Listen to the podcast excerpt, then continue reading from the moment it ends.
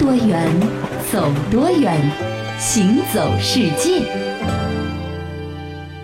行走世界，大家好，我是一轮。各位好，我是贾云。咱们现代人呢，业余生活丰富多彩的啊，可以去唱 K 啊，可以去蹦极，但是有一些的这个业余活动啊，咱们现在已经不做了啊，比如呃，出于环保啊，嗯或者说别的这个目的啊，哎，呃但是古代呢，对这个还真的特别有感情。嗯那比如说打猎，哦古人对打猎这感情啊，这么来形容吧，叫爱的深沉。我觉得古代人打猎的一个最基本的一个需要就是生存的需要。对最早的时候是为了得到吃啊，食物啊，对吧？没错，打猎呢也让人有了充沛的体能哦和营养啊，哎 能够进化，是吧？。对，那么，古代对打猎爱的深沉的一个表现是什么呢？就是他们啊，不仅一年四季都打猎，嗯而且呢，不同季节的打猎的活动名字还不一样。哦，按照《左传》的记载呢，这不同季节的打猎分别叫做春搜、夏苗、秋显、冬狩，哦，哎，有这个区别的。是，那么说到古人为什么这么喜欢打猎呢？难道仅仅是因为吃不饱需要加餐吗？嗯，兵书司马法给出的解释是这样的：天下既平，天下大凯。春搜秋显，诸侯春阵旅，秋治兵，所以不忘战也。嗯，在天下太平、国泰民安之后呢，为了防止忘战必危的情况出现，还要在春秋两季呢举行围猎。其实有点像军事演习一样。没错啊大型的围猎活动和练兵备战呢，其实是紧密相关的，是就是演习。嗯，那尤其呢是对于擅长骑马打仗的满清皇室来说啊，嗯打猎那真是打出了十足的瘾，想戒都难。是的，据《清史稿》的记载呢，清太祖努尔哈赤在东北边陲的创业初期呢，就曾经率领重臣啊去狩猎，以此来磨练将士们的战斗技能。据记载呢，这努尔哈赤呢率军出猎的时候呢，法度森严，规定啊在打猎途中呢是不得喧哗作声。因为打仗的时候，如果队伍喧哗呢，这对手呢势必知觉；而打猎的时候，如果作声呢，则空谷传音，鸟兽遁逸。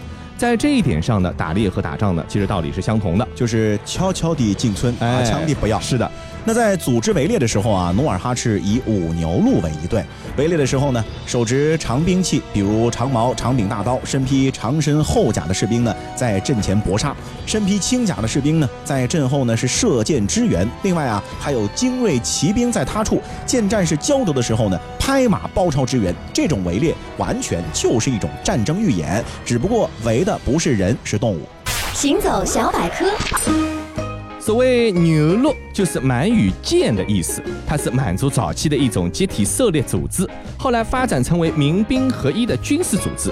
最初啊，每一牛鹿下面呢要管辖十个人，以后呢逐渐扩大到三百人。牛鹿呢通常是设统领官一个人，称为牛鹿而真。万历二十九年，也就是公元一六零一年，清太祖努尔哈赤在牛鹿制的基础上建立起了黄、红、白、蓝四个旗。十四年之后的一六一五年，又把四个旗扩大为八个旗。原来四个旗呢名称冠以正，另外四个旗呢名称冠以镶，也就是正黄、正白、正红、正蓝、镶黄、镶白、镶红、镶蓝。由此呢，兵民合业、全民皆兵的八旗制度正式成立了。这有一句话说得好啊，老子英雄儿好汉。嗯爸爸努尔哈赤喜欢打猎，把打猎和战争联系在了一块儿。是儿子皇太极呢，从小耳濡目染，长大之后自然也是一个打猎高手。这是遗传的。是的，时间呢来到了一六二九年的冬天，那个时候啊，皇太极呢去征讨蒙古的察哈尔部，谁知道察哈尔布见势不妙，拔腿就跑，哦而且呢跑得没影了，就跟兔子跑的一样快。皇太极见状呢，就召集诸王大臣一起商讨对策，大伙儿寻思寻思，咱们对手跑了，咱们接下来怎么办呢？来都来了，啊，然后大伙儿就觉得说，咱们既然来了，那就去周边碰碰运气，逮着谁打谁呗。嗯啊，可是无巧不成书了，走着半道啊，粮食没了。报报告大汗，咋啦？找着进攻目标啦？启禀大汗，敌人还没找着，可粮食快吃完了，如何是好？你居然还来问我怎么办？相同的事在《三国演义》中曾经也出现过。那人物呢换成了曹操，他见军中粮草将尽，让仓官用小户发粮，哎，就是呃每个人少发一点啊。之后呢又斩了仓官来安定军心。不过啊，这个皇太极可不是曹操，他根本没有想那么多的弯弯绕。大汗，是把这害怕挨饿的剁了，还是砍了？您吩咐。哎，干嘛干嘛，都是自己人，哎，别总要剁要砍的，行不行？传令下去，既然军粮已尽，那就集体打猎去吧。说时迟，那时快，大军浩浩荡荡开始围猎，顷刻间便猎获黄羊万余头。皇太极自己一个人就射死了五十八头，还曾经一箭穿过两头。全军分食羊肉，那个场面绝对是壮观无比。万人集体烤全羊，别提有多带劲啦！真是挺有意思的哈。嗯那夹在这个皇太极和康熙之间的顺治皇帝呢，虽然说是体弱多病、青年早夭，死的时候呢，据正史记载呢，也就二十多岁、嗯啊。但是即便如此呢，仅在《清史稿》中的《世族本纪》中就记录了他二十多次南苑狩猎的经历，基本上是隔几个月就得去一趟。这身体不好该静养才是啊，那为什么还要如此频繁的练打猎呢？因为啊，这满族中呢有一个相当生猛的习俗，嗯，那就是说，这身体如果越是有病，或者是心中越是不高兴，就越要跑去打猎，不管天气如何。这怪不得没好养吧？嗯二十多岁就没了啊。那到了顺治的儿子康熙的时候啊，嗯这康熙皇帝对打猎兴趣也是不曾削减的。哎，康熙呢是最爱打兔子和野鸡，嗯，曾经在山东巡抚福伦的奏折上呢朱批说蒙古马肥胜于往年，野兽兔质颇为丰足，故布阵乃至兵丁十分畅快。尽兴而归，是和佛伦一起啊，是分享他的打猎心得体会是吧？那因为为这佛伦自幼在宫中听差，和康熙的关系呢非同一般。康熙啊、还特地的从打回的猎物当中选了嗯肥鹿、狍子、野鸡、鹿眼儿之类的，趁着冬天天寒的时候啊，给佛伦呢烧了过去。嗯给佛伦呢是感动的不行啊，是召集文武官员，当场就把这些野味全都吃了。这可是皇上的赏赐，对吧？啊那到了后来啊，有一次康熙亲征噶尔丹，也是历史上的重大事件了。这沿着黄河北岸呢，是边打仗边打猎，一刻也没闲着。这刚一出长城呢，独石口的地方呢，这野兔丰盛。康熙呢大喜，哎呦，又遇到我最喜欢的东西了，嗯开始命令打猎。那又嫌马不好，赶紧叫人去北京宫中呢取好马来。此前呢，他经过一个野鸡很多的地方，也嫌弃过自己的鹰不够，也向皇太子抱怨过。那在来到鄂尔多斯之后呢，大冬天的，康熙穿的是什么呢？是薄的这个羊皮袄、棉的外套，尽兴的射兔子，射得浑身是出热汗。打猎归来之后呢，他甚至亲自拿刀剔了几匣子肉，趁天冷呢，让手下给远在北京的皇太后给送了过去。对，虽然说清朝的皇室都特别的爱打猎啊，嗯但是哎，还真是巧了，哦有一种动物他们绝对不打，哦也绝对不吃的，是什么呢？就是牛。哦，那为什么不吃牛呢？咱们在之前的节目当中也曾经做过解释，就是因为牛呢，在古代啊是人们耕田和拉车的好帮手，嗯吃了有点可惜。对你说谁会去把你汽车的引擎给吃了？就是把这个工具给吃掉了，对吧？嗯，其实啊，从古至今，人类呢就不断的创造出了各种牛来满足各种需要。嗯，除了这个清朝把牛当做好帮手不吃之外，嗯还有各国的一些宗教对于牛的这种崇拜。是还有呢，比如说美国华尔街或者证券大楼，一般门前都会买对对对铜牛，是是是不是？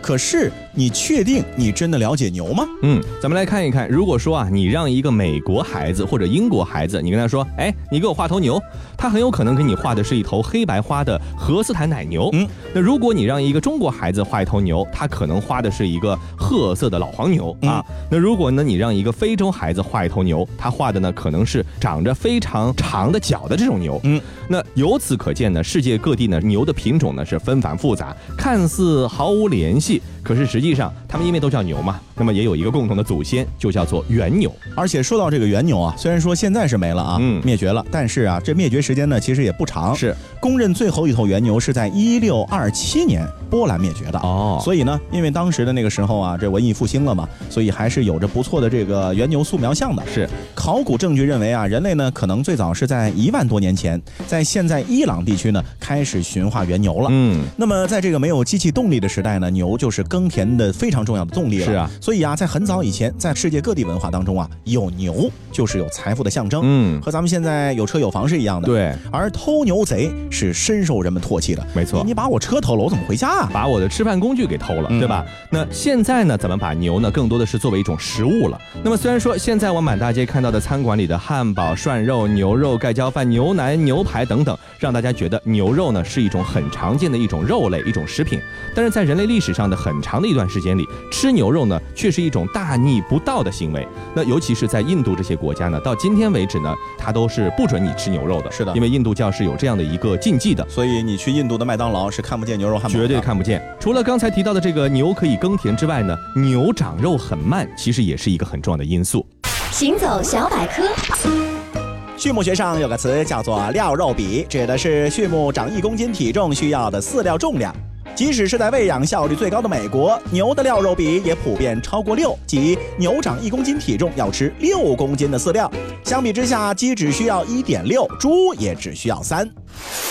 那在没有大量草场的环境下，养牛吃肉呢，是对于土地呢负担是非常重的。嗯啊，所以说很多国家呢以前都是禁止屠宰牛或者吃牛肉的。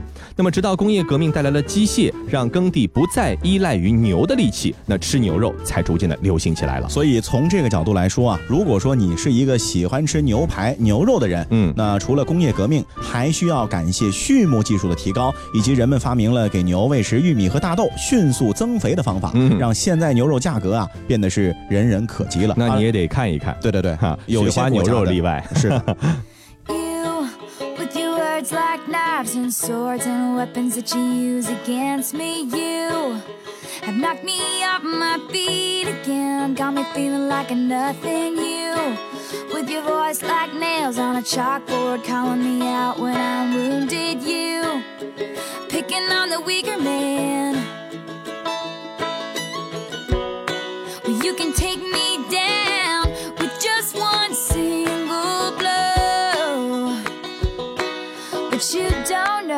What you don't know. Someday I'll be living in a big old city, and all you're ever gonna be is mean.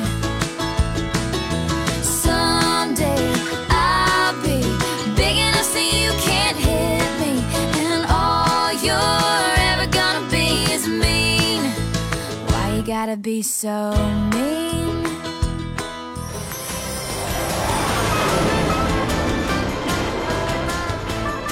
多远，走多远，行走世界。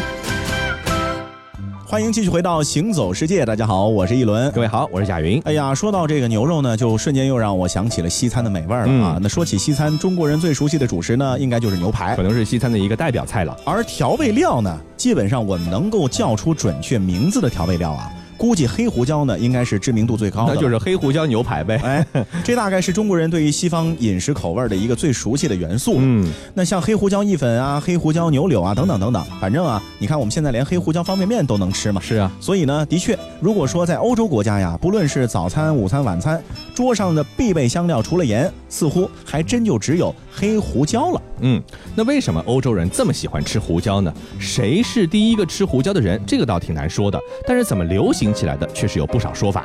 那有一种说法是啊，由于没有这个冷冻的设备，这中世纪的欧洲人吃的鱼和肉往往容易腐烂变质，特别是在夏天。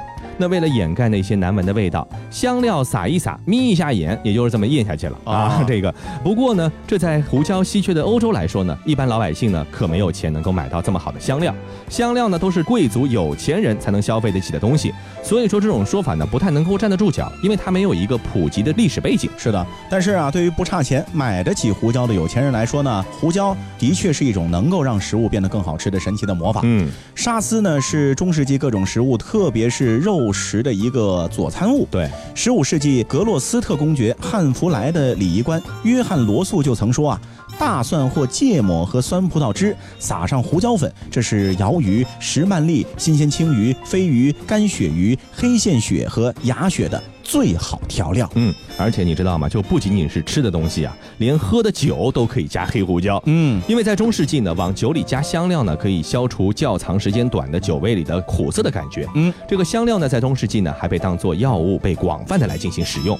比如说，中世纪早期编写的叙利亚药典就列举了胡椒可以治疗耳朵痛、麻痹、关节痛、排泄器官疾病、口疮、牙痛、牙变黑、失声、咽喉痛、咳痰、肺部疾病、坏疽，还有粘滞内分泌疾病等等等等的各种疾病。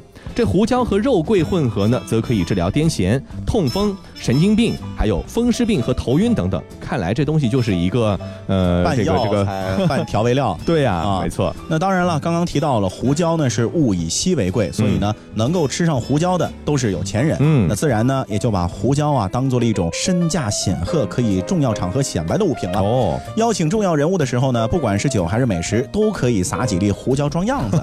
这有点像什么呢？就是今天咱们出门见客的时候呢，喜欢挎一个名牌包，哎对或者带一个奢侈品的丝巾的意思是一样的。没错。那以前呢，我怎么跟你炫呢？就是来，呃，小张啊，葡萄酒瓶里来灌一把胡椒进去 啊，这就显示咱们家阔嘛。但是不一定好吃，我觉得哈。是那胡椒这么好啊，难怪中世纪的欧洲人呢这么喜欢。那有人喜欢呢，自然也就有买卖了。在中世纪呢，西方获取胡椒的途径呢比较单一，主要是阿拉伯商人把原产于印度的胡椒呢运到威尼斯这些港口，然后再贩卖到其他的欧洲国家。经过南亚、阿拉伯南部、威尼斯、欧洲其他地区几次倒手之后，才最终到达的消费者的手里，嗯价格自然也翻了好几番了。没错。那么商人们呢，自然也通过这个胡椒的贸易呢，赚的是盆满钵满。不过呀，一般啊高利润的地方呢，自然就会充满各种的尔虞我诈，嗯因为这里面钱太多了嘛。犹太商人亚伯拉罕呢，就是其中的一个受害者。在被流传下来的他的信件中呢，就曾经记录了一次他被印度当地商人糊弄的胡椒交易。这个经理人，哎，愿神降祸于他，收了我十四密斯卡尔的黄金，却迟迟不把胡椒给我运来。就因为他没有如约送胡椒来，我只好用了十七密斯卡尔的黄金，从海岸边上更遥远的港口买了胡椒来顶着。这买卖做的，你看受了口气，而且还亏大发了。是啊，在那个没有手机、没有电脑的中世纪啊，人们互通信息有无的主要呢依靠邮物体系。嗯，商人写下特定的指示，各种关于交易的消息，然后呢通过信件传达出去啊。所以现在我们能看到嘛，他受骗了。对的。当然，最主要的还得有广泛的人脉和良好的信誉，才能够保证你经营的买卖呢能够顺利的开展了。相信这印度商人以后想再接订单就难上加难了所以。说这个买卖的方式不一样，但是买卖的道理可能从古至今都是一个道理哈。嗯，咱们前面说到了胡椒呢，其实它也可以算作是欧洲饮食配料的一个代表了。嗯，那提到欧洲的饮食呢，就必须来说一下它的这个发祥地了。嗯咱们也曾经提到过，其实就是从古希腊开始，饮食的这个种类也好啊，烹调的方式呢，开始有了这个传承了。对，那说到希腊呢，它非常的厉害，是欧洲文明的根源。嗯那么更是自古以来啊，欧洲各国王室偏爱的一个地方。是，在蔚蓝的爱奥尼亚海上啊，希腊人呢也为自己留下了一片不为太多游客所知道的岛屿群。嗯。就是意思呢，就是别人啊去风景名胜玩，是。咱们自己希腊人呢留块好地方，咱们自己私藏的对吧？是吧？啊。这个岛屿群的名字呢叫做爱奥尼亚群岛。嗯，那么今天因为时间的关系，咱们爱奥尼亚群岛呢每个岛没有办法全说，嗯。说一个其中的精华——科孚岛。嗯，那在远古时期呢，科孚岛叫做 Macris，意思呢就是长长的啊，非常的直白哈。嗯那这座南北狭长的岛屿呢，从地图上来看呢，非常像一条浮出海面的美人鱼。嗯，也正是因为这样呢，就让科孚老城呢可以无愧于希腊最有欧洲情调的老城这样的一个称号。就是地理位置本来就好嘛。没错，那么在科孚老城区呢，你会更加深刻的感受到什么是真正的希腊。这里呢不是什么蓝白小镇，这里呢彻头彻尾就是一个雍容典雅的欧洲小城。七拐八弯的小道呢，从一栋栋紧挨着的民宅的门前穿过，构成成一个四通八达的小城漫步的迷宫。可能你随便走呢，就找不到回家的路了啊！幸好呢，你可以抬头透过一线天似的这个屋檐，找到教堂高耸的钟楼。那么通过钟楼，你就可以辨识自己所在的方位。沧桑的藤蔓爬满斑驳的老墙，密密晾晒的衣物和花团锦簇的盆栽塞满了家家户户的阳台，线条优美的铁艺窗栏和古色古香的厚重木门，让游人对房屋主人的生活充满遐想。白发的老人提着菜篮子回到家门口，驻足和邻居打招呼，一聊就是半天。而隔壁被一丛草茎遮盖住的门牌号码下方，一位摩登的年轻女郎正挎着包开门出来，高跟鞋敲击在石板路上，嘟嘟声回荡在古旧逼仄的街道上。那么，如果要隶属和科孚岛有关的皇家名人呢，出生在科孚岛的爱丁堡公爵菲利普亲王可以算是一位。但是出人意料的是啊，这还有另一位本来和希腊无关的世界级名人，爱科孚岛爱到什么程度啊？在这里建造了一座富丽堂皇的行宫。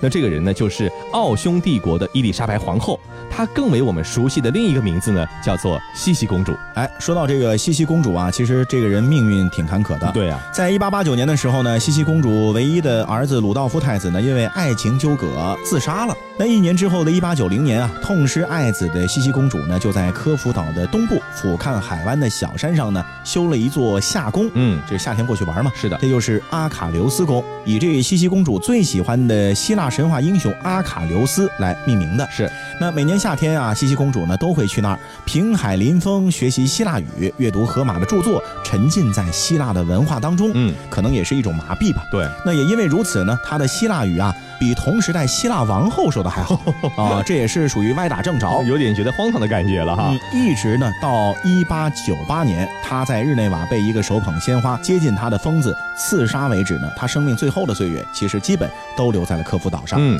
咱们来看看他这座行宫啊。这座行宫呢，被他打造成了艺术的圣殿。后花园的艾奥尼亚廊柱外的缪斯女神呢，这神态可以说是恬淡优雅。太阳神阿波罗和神使赫尔墨斯、狩猎女神阿尔特弥斯和美神阿夫洛狄特，分别是站在了花园小径的两侧。那置身其间呢，就如同来到了希腊神话们的天神小花园啊。和众神呢似乎不太协调的是，古希腊的名妓弗拉纳的石雕呢，也是隐藏在了绿荫之中。这位名妓呢，就是古希腊赫赫有名的被赦免的最美丽乳房的主角。那么这个皇后为什么要把这样的一个名妓雕刻的如同美神一样置于园中呢？其实呢，她自己没有去解释为什么，而让后人呢也觉得百思不得其解。我倒觉得有种可能性，啊就是因为她觉得她生活当中再美的东西都有残缺，嗯所以她索性也恶心一下大家，就是给你造成天堂当中也有这样的一个角色的这啊种意境在。是。那说到阿卡琉斯宫呢，给人最震撼的就是这里反复出现的各种阿卡琉斯，是，而垂死的阿卡琉斯呢，更是宫殿之魂。嗯，它是由德国的雕塑家古斯塔夫·赫托创作的。足怀重剑的阿卡琉斯呢，就好像是玉山将崩一般的坐倒在地，勉强的撑起他雄健的身躯，心有不甘的凝望着远方，脸上呢流露出了临死之人哀伤落寂的神情。嗯，这也是体现出当时这个阿卡琉斯之种的这样的一个神话故事哈。嗯，在伊丽莎白皇后的心目中啊，这阿卡琉斯呢，并不是一位荣耀的胜利者，而是一个带着致命伤口的一个悲情英雄。也许在他的这个内心里呢，也像阿卡琉斯一样，有一个伤口无法愈合、不可触碰，就像一个无底洞。那可能也就是他的儿子，他把这样的一些情愫呢，全部都是寄托在这座行宫之中了。那今天啊，这茜茜公主，也就是伊丽莎白皇后本人的雕像呢，也静静地矗立在宫殿的门前，嗯纤纤玉立，风姿绰约。然而神态依然是感觉郁郁寡欢的。嗯，那当然了，呃，虽然说西西公主对于科孚岛的记忆呢，可能并不是太过的美好，是但是这并不能够否认科孚岛作为希腊人知道的小众旅游胜地，它的美景依然会让没曾去过的您折服不已。所以说现在呢，我们不妨抱着一个和西西公主正好相反的快乐愉悦的心情，嗯去观赏一下科孚岛的美丽景观。好了，以上就是本期节目的全部内容，感谢各位的收听，我们下期再见。左岸的一座白色环形阶梯，狼人正在用和弦练习忧郁症。嬉笑的少女听着吉他旋律，在许愿池边巴洛克式的叹息。少女手中